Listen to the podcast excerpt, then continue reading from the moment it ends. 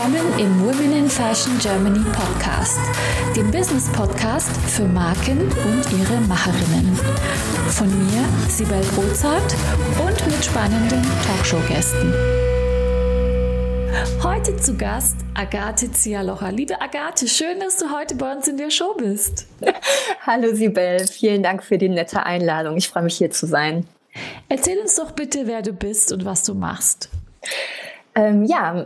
Ich bin Agathe Dzialocha, den Namen hast du auch schon ausgesprochen. Ich bin 36 Jahre alt, Mutter und die Gründerin hinter der Bodywear-Marke Opaak, die seit 2017 auf dem Markt ist. Wir sitzen in Düsseldorf und ich habe vorher Modedesign studiert, also ich bin gelernte Modedesignerin, habe auch als Modedesignerin gearbeitet in Amsterdam und in Stockholm. War in dem Segment Ready-to-Wear und Couture tätig, also eher Women's Wear, DOB, Outerwear. Hatte also tatsächlich mit dem Thema Lingerie oder Contouring-Design, sagt man auch, überhaupt nichts am Hut. Also das war für mich das ist für mich eine komplett neue Produktgruppe. Ja, wie kommt es dann dazu, dass du dich dem Thema Bodywear gewidmet hast? Ja, die Frage wird mir sehr oft gestellt, weil ich tatsächlich als Women's Wear Designerin irgendwo bekannt war in meiner Community. Und ich habe tatsächlich in meiner Festeinstellung als Designerin das Thema Mode mehr und mehr, also von Saison zu Saison mehr hinterfragt. Oftmals war ja Thema einfach immer etwas Neues, Innovatives auf den Markt zu bringen und Kleidung für Frauen zu erstellen, die sie dann auf dem roten Teppich tragen konnten oder eben für gewisse Events. Und ich war dann in Amsterdam tatsächlich bei einem Festival, das hieß What Design Can Do. Und es ging eben um die Sinnfrage. Thema Nachhaltigkeit kam hoch, Langlebigkeit kam hoch. Was ist unsere Mission als Designer? Also was müssen wir eigentlich, wir müssen mehr in die Verantwortung gehen, wenn wir etwas kreieren und das nicht eben aus Ego-Gedanken oder eben für just for the creativity sozusagen machen. Und da ratterte es dann einfach bei mir auch im Kopf. Also es fing an, für mich auch die Frage hochzukommen, was möchte ich eigentlich beitragen mit meinen Gedanken, meinen Ideen?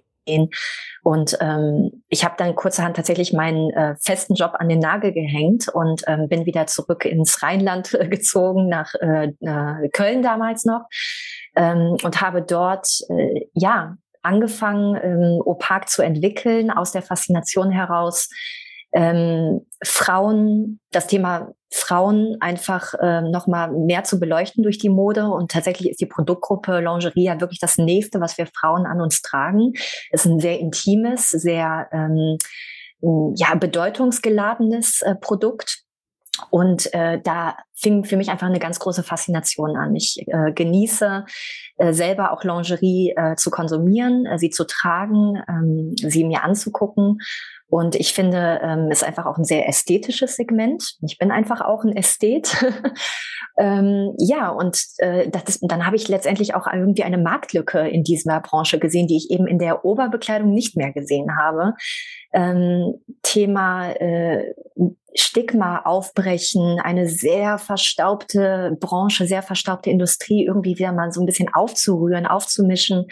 Und genau 2011 fing dann auch so langsam diese ganze Bewegung, diese Feminismusbewegung an, Women Empowerment, das hat sich dann mehr und mehr auch wiedergespiegelt in der Fotografie, in den Medien, in den sozialen Medien. Und so fühlte ich mich einfach auch bereit, auf diese Wave zu springen mit dieser Produktgruppe. Und ja, die Idee war wirklich, der Bodywear-Branche einfach mal ein bisschen mehr Cool-Faktor beizumessen. Ja, du hast ja gesagt, du hast so deine Nische gefunden und du hast jetzt auch gesagt, ein bisschen Cool-Faktor.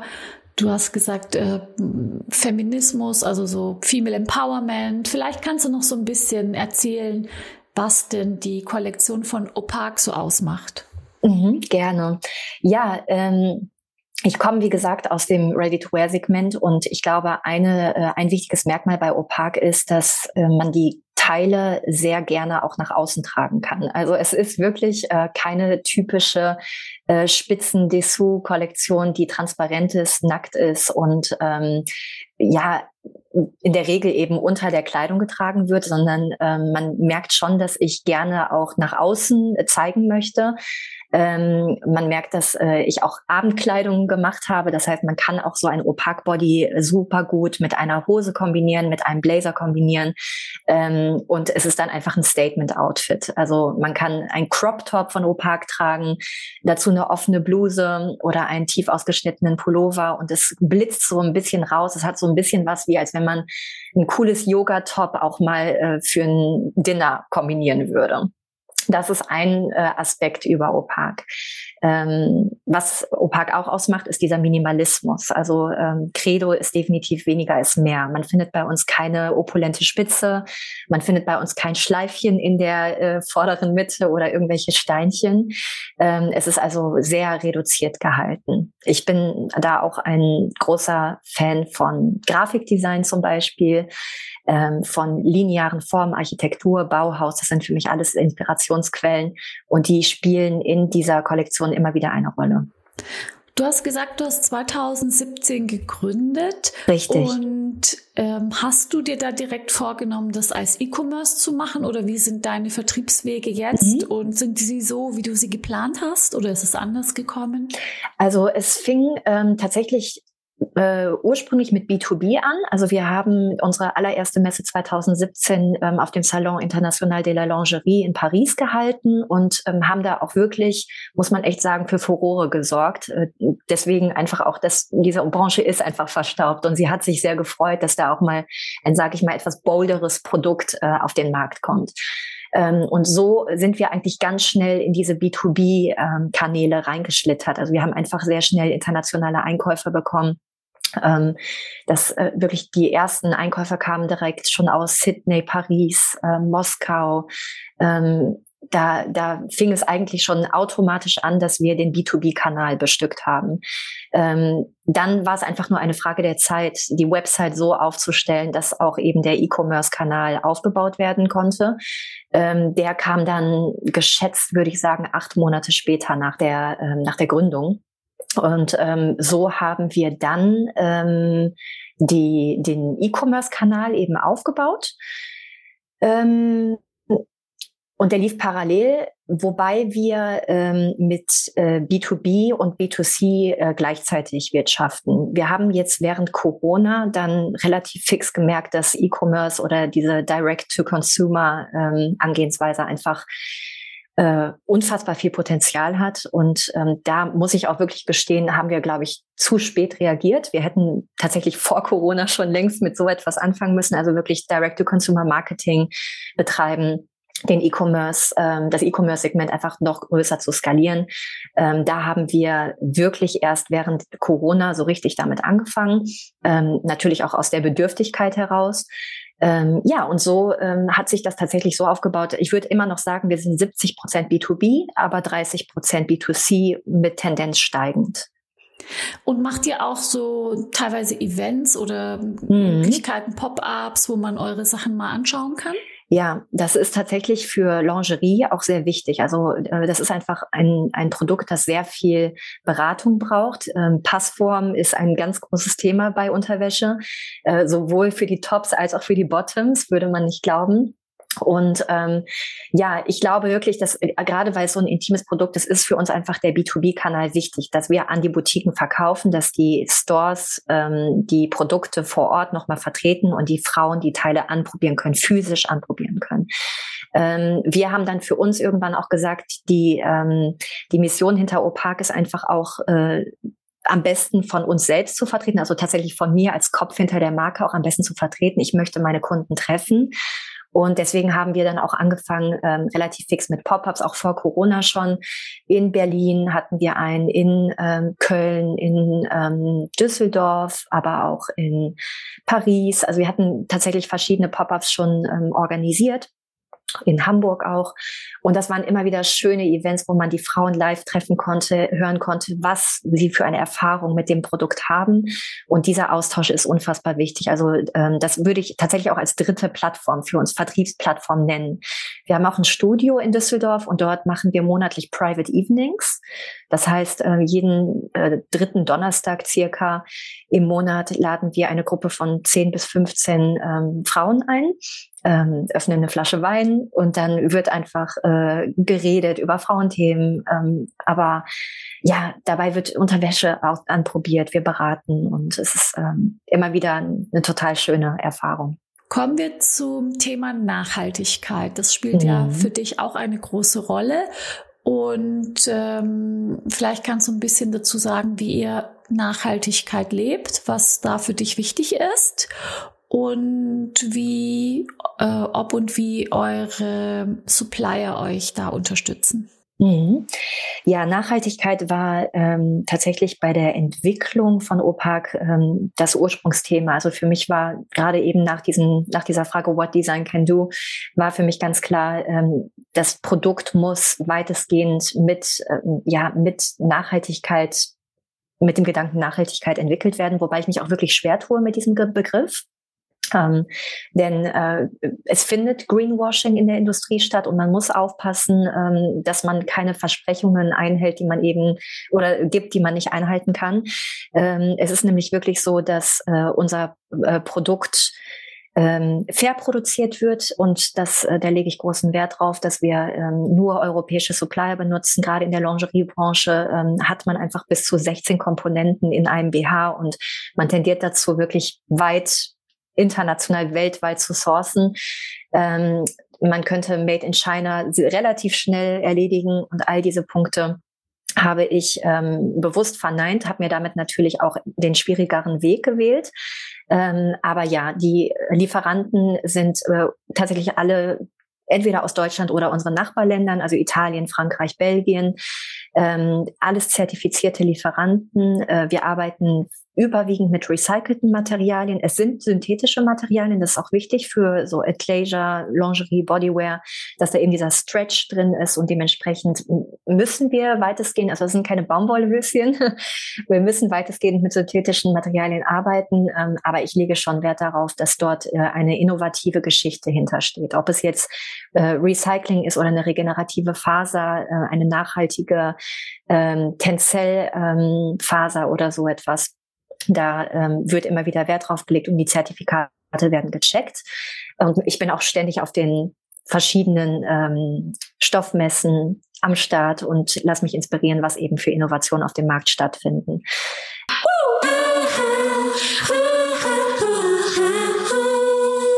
Möchtest auch du mit deinen vorhandenen Potenzialen, Fähigkeiten und Kenntnissen deine unverwechselbare Marke im Fashion- und Lifestyle-Segment aufbauen? Ich helfe dir gerne bei der Gründung deiner eigenen Marke, biete dir meine Erfahrungen, meine Plattform und den Zugang zu meinem exklusiven Netzwerk. Triff jetzt deine Entscheidung und vereinbare dein kostenfreies Vorgespräch mit mir auf womeninfashion.de/Mentoring. Weiter glaube ich, dass Nachhaltigkeit auch mit dem Produkt super intensiv einhergeht. Es ist also wichtig, dass diese Produkte langlebig sind, dass die qualitativ hochwertig sind, dass man so ein BH einfach richtig abrocken kann, sage ich immer, dass der in die Wäsche reingeschmissen werden kann und dass er danach einfach immer noch wie neu aussieht. Und das habe ich tatsächlich mit Opaak erreicht. Also die Produkte haben ein wirklich hohes Qualitätslevel. Die werden mit Lingerie-Professionals entwickelt, die wirklich jahrelang schon ihre Expertise dort reinstecken. Wir produzieren im Norden von Rumänien, das ist ein frauengeführtes Unternehmen.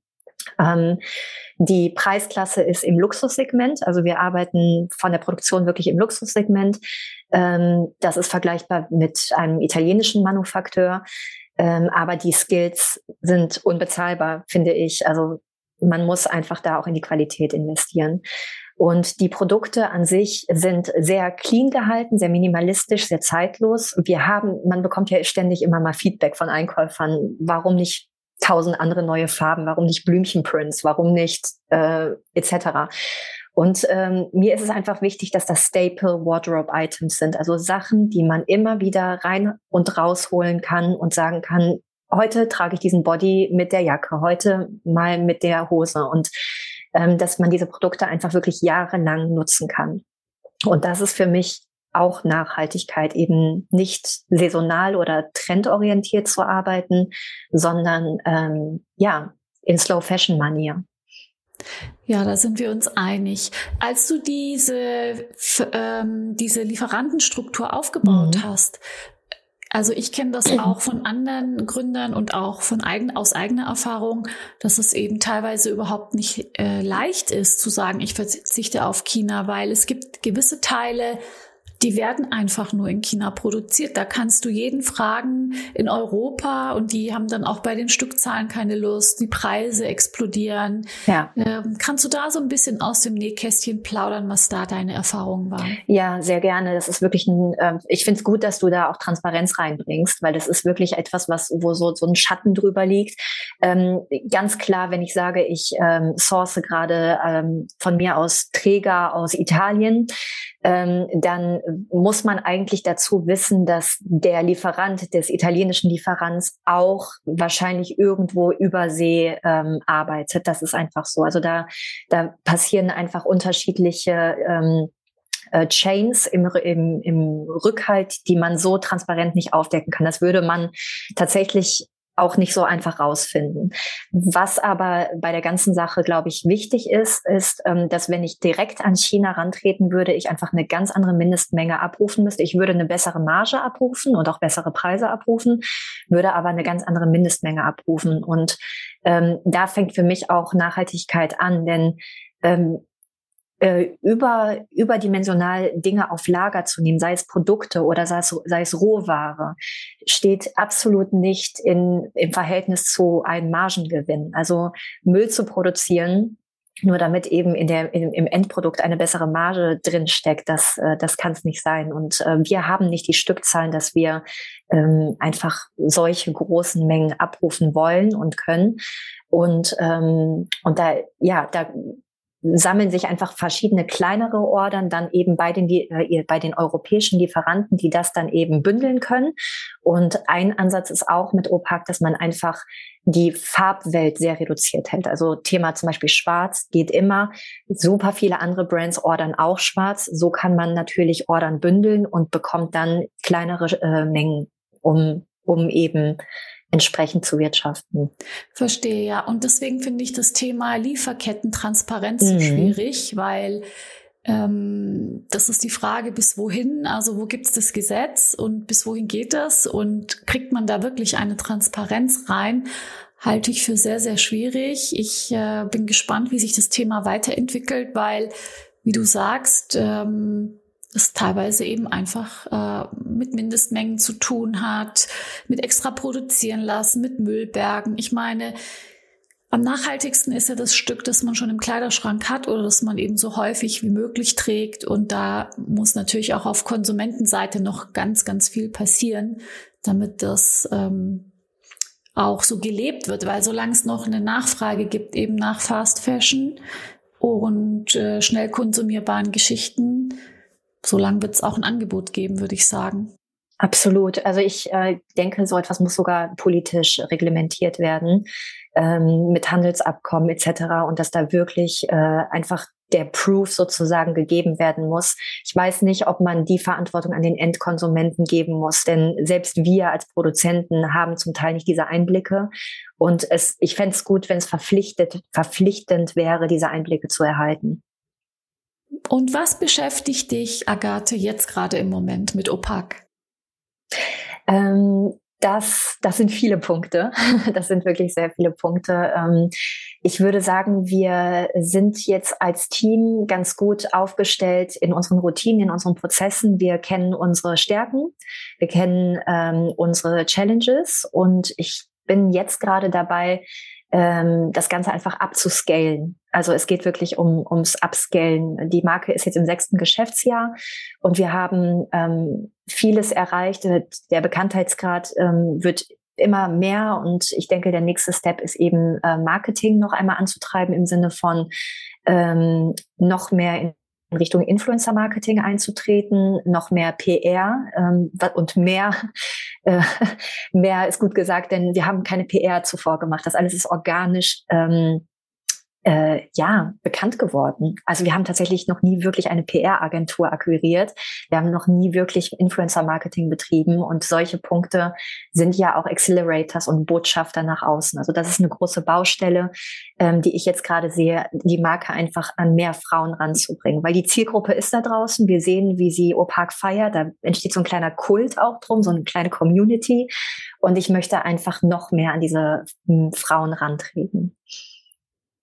Kommen wir zu dir persönlich, also im Aufbau deiner Marke, was war für dich da oder ist für dich da die größte Herausforderung? Vielleicht eine, die du nicht hast kommen sehen und wie gehst du damit um?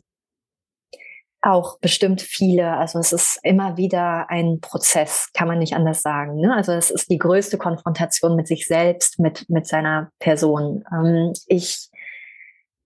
Ich finde, ein Learning über die ganze Zeit war zu verstehen, dass man Dinge abgeben muss. Also, dass man einfach nicht alles gut machen kann. Als Gründer muss man viel oder als Geschäftsführer muss man viele Skills haben. Trotzdem muss man auch lernen, irgendwann zu sagen, ich nehme das Invest in die Hand, gebe es einem Profi, gewinne darüber mehr Zeit, mein Kram zu machen und bringe dadurch einfach das Unternehmen auf ein nächstes Level. Das sind so die Punkte, die von Jahr zu Jahr besser wurden, wo ich so ein bisschen aus mir rausgebrochen bin. Es fing einfach als One-Woman-Show an und man dachte sich, ich bin dieser Oktopus, der alles kann und sehr schnell musste man eben dann einfach auch abgeben. Dann aber auch dieses Out-of-the-Box-Thinking finde ich super wichtig. Ich habe zuvor zwar für andere Unternehmen gearbeitet, aber auch jetzt nicht jahrelang. Und ich bin da eigentlich jetzt, wo ich gerade bin, ganz froh drum, denn ich erfinde mein Unternehmen neu. Also ich entwickle meine eigenen Strategien, meine eigenen Wege. Und ganz oft wird einem sehr viel reingeredet, ob es jetzt eben über den Einkäufer ist oder aber auch eine Unternehmensberatung oder von mir aus ein Fotograf oder Grafikdesigner. Es kommt einfach sehr viel Input rein. Und dass man sich aber immer wieder das Input anhört, auf jeden Fall sehr kritikbereit ist, immer wieder bereit ist zu wachsen, aber auch immer wieder auf seine eigene Stimme zu hören und zu wissen, wer bin ich hinter der Marke, wofür soll die Marke stehen, was ist ihre Mission und sich dieser Mission einfach immer treu bleiben. Denn es gibt nichts Schlimmeres, als wenn eine Marke verwischt oder wenn sie in ihrer Aussage nicht konsequent ist. Und das ist wirklich ein Learning, wo ich auch eigentlich ganz froh bin, dass ich über die Jahre sehr konsequent geblieben bin. Kommen wir zu deinen Erfolgen. Hast du da vielleicht einen Erfolg, den du mit uns teilen kannst, den du sehr gefeiert hast?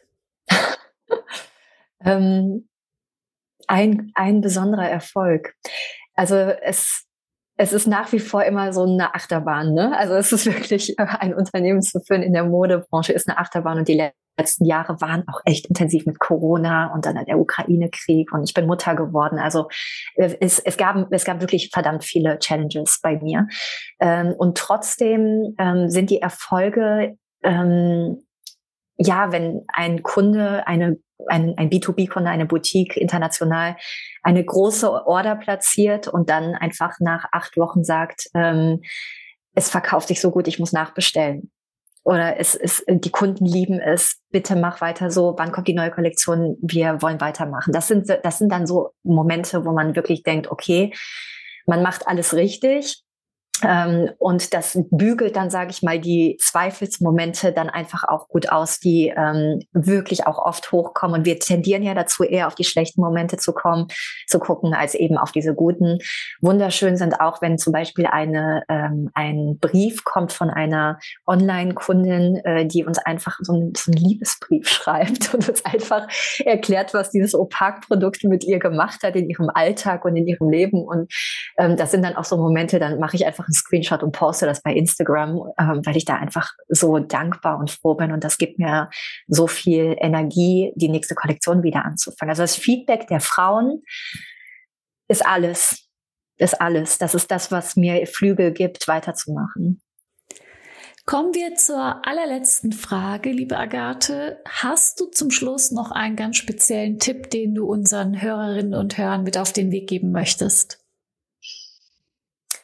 Ja, ich glaube, gerade für die Frauen da draußen, die auch Unternehmen gründen und führen, ist, glaube ich, ein großer Tipp, den ich jetzt tatsächlich auch über meine Erfahrung einfach nochmal oder über meine letzten Jahre herausgefunden habe, dass man sich selbst bei der ganzen Sache einfach nicht vergessen soll. Also sobald du kannst, zahl dir selbst ein ordentliches Gehalt aus deiner eigenen Firma. Und bevor du in andere Dinge investierst, guck auch wirklich auf dich selbst, guck auf deine seelische Stabilität, guck darauf, dass du Spaß an der Arbeit hast, dass du nicht unter Ängsten oder unter dem Druck leidest, dass du davon leben kannst. Und wenn das nicht geht, dann find eine Lösung, es irgendwie in diese Richtung hinzubiegen. Das sind einfach so Punkte, wo ich glaube, dass Frauen ganz gerne eher nach außen denken und erstmal gucken, dass sie es nach außen perfekt schaffen können, dass sie vielleicht auch ihren Mitarbeitern erstmal ein stolzes Gehalt zahlen können, bevor sie sich selbst ein gutes Gehalt auszahlen. Und ich meine damit jetzt einfach nur, dass man seine Existenz sichern kann. Darum geht's einfach, ne? Und ja, das ist etwas, was Frauen sind einfach sehr...